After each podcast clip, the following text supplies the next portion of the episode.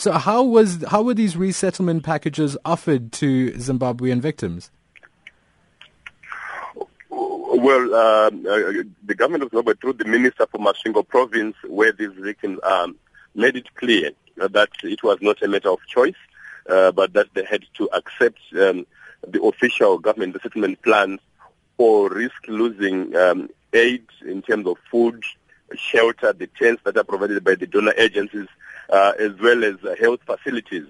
So initially these um, victims were uh, put in a camp for displaced people between February 2014 and August 2014. And then uh, uh, in August, government forcibly shut down the camp uh, to disperse the people and force them into uh, one hectare plots which had been earmarked for resettlement. So where are these victims now? Have they accepted these resettlement packages? Uh, they were forcibly moved by, by, police onto this one plot. So this is where they are. They continue to live uh, in tents um, in, in this area without adequate access to food, shelter, and sanitation. Uh, they've done so, but they are protesting. Uh, uh, but the challenge is that the uh, government deployed over 200 police to carry out the operation. So the, it was not out of choice, but it was under uh, the heavy hand of, of, government that they went into uh, resettlement uh, without adequate compensation to most of them. This is contained in a 57-page report by Human Rights Watch. What happens to it now? Uh, well, um, we are in, in Harare in Zimbabwe to present our findings to uh, the government of Zimbabwe, to the relevant ministers, as well as to the Zimbabwe Human Rights Commission, uh, requesting them to urgently investigate the circumstances that these people are living under and also engaging with the United Nations agencies in Zimbabwe as well as the broader donor community uh, to alert them of these challenges and to uh, ask them to ensure that their aid is not misused uh, to coerce people into accepting resettlement and that there is strict monitoring of the situation so that their aid is not diverted and that it reaches intended beneficiaries.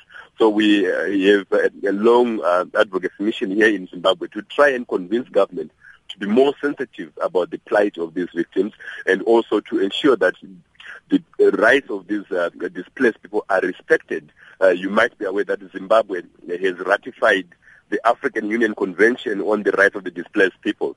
So we are saying that uh, Mugabe being the new African Union uh, chairperson uh, should also respect the rights that are provided for in the African Union Convention.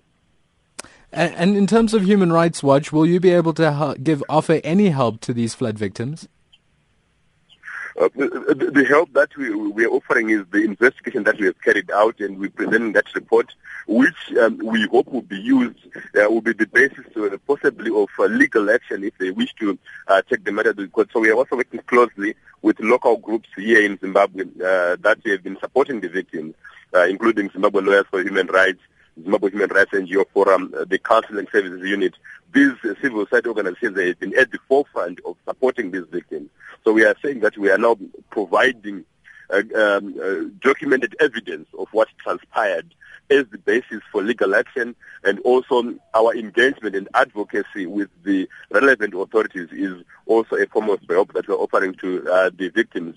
Unfortunately, we are not a humanitarian organization, so we cannot give aid, but we are just alerting the donor uh, community in terms of the mechanisms for accountability and monitoring that must be in place uh, to ensure that the flood victims benefit uh, at the moment, uh, they had utterly been forgotten in their destitution. So we are also raising the matter and putting it back on the table uh, for for government to directly address it and to prioritize it. And what sort of timeline are you imagining here? Well, the situation of these 20,000 flood victims is desperate. So it is, some measures must be immediate. For example, ensuring that they have adequate um, uh, uh, food, uh, shelter and health facilities. This is a, really urgent, but we're also saying that there are some mechanisms that can be put in place in the medium to long term. Uh, payment of uh, adequate and fair compensation is also something that is urgent. Another challenge that uh, we highlight in our report as Human Rights Watch is that the land onto which these 20,000 people have been resettled is land that is subject to dispute in terms of ownership. So there are multiple claims of ownership on that land. And we are saying that these uh, families are at high risk of further displacement because this land there is no confirmation of who owns this land. Government claims that it owns the land. Private companies, uh, including the Development Trust of Zimbabwe, uh, Zimbabwe Bioenergy, and um, uh, the Nuanetsi Ranch Private Limited, are all claiming ownership of the land. So that is another huge challenge that is there for these people. They cannot uh, build permanent homes on this land because uh, of this dispute or in terms of ownership and title deed.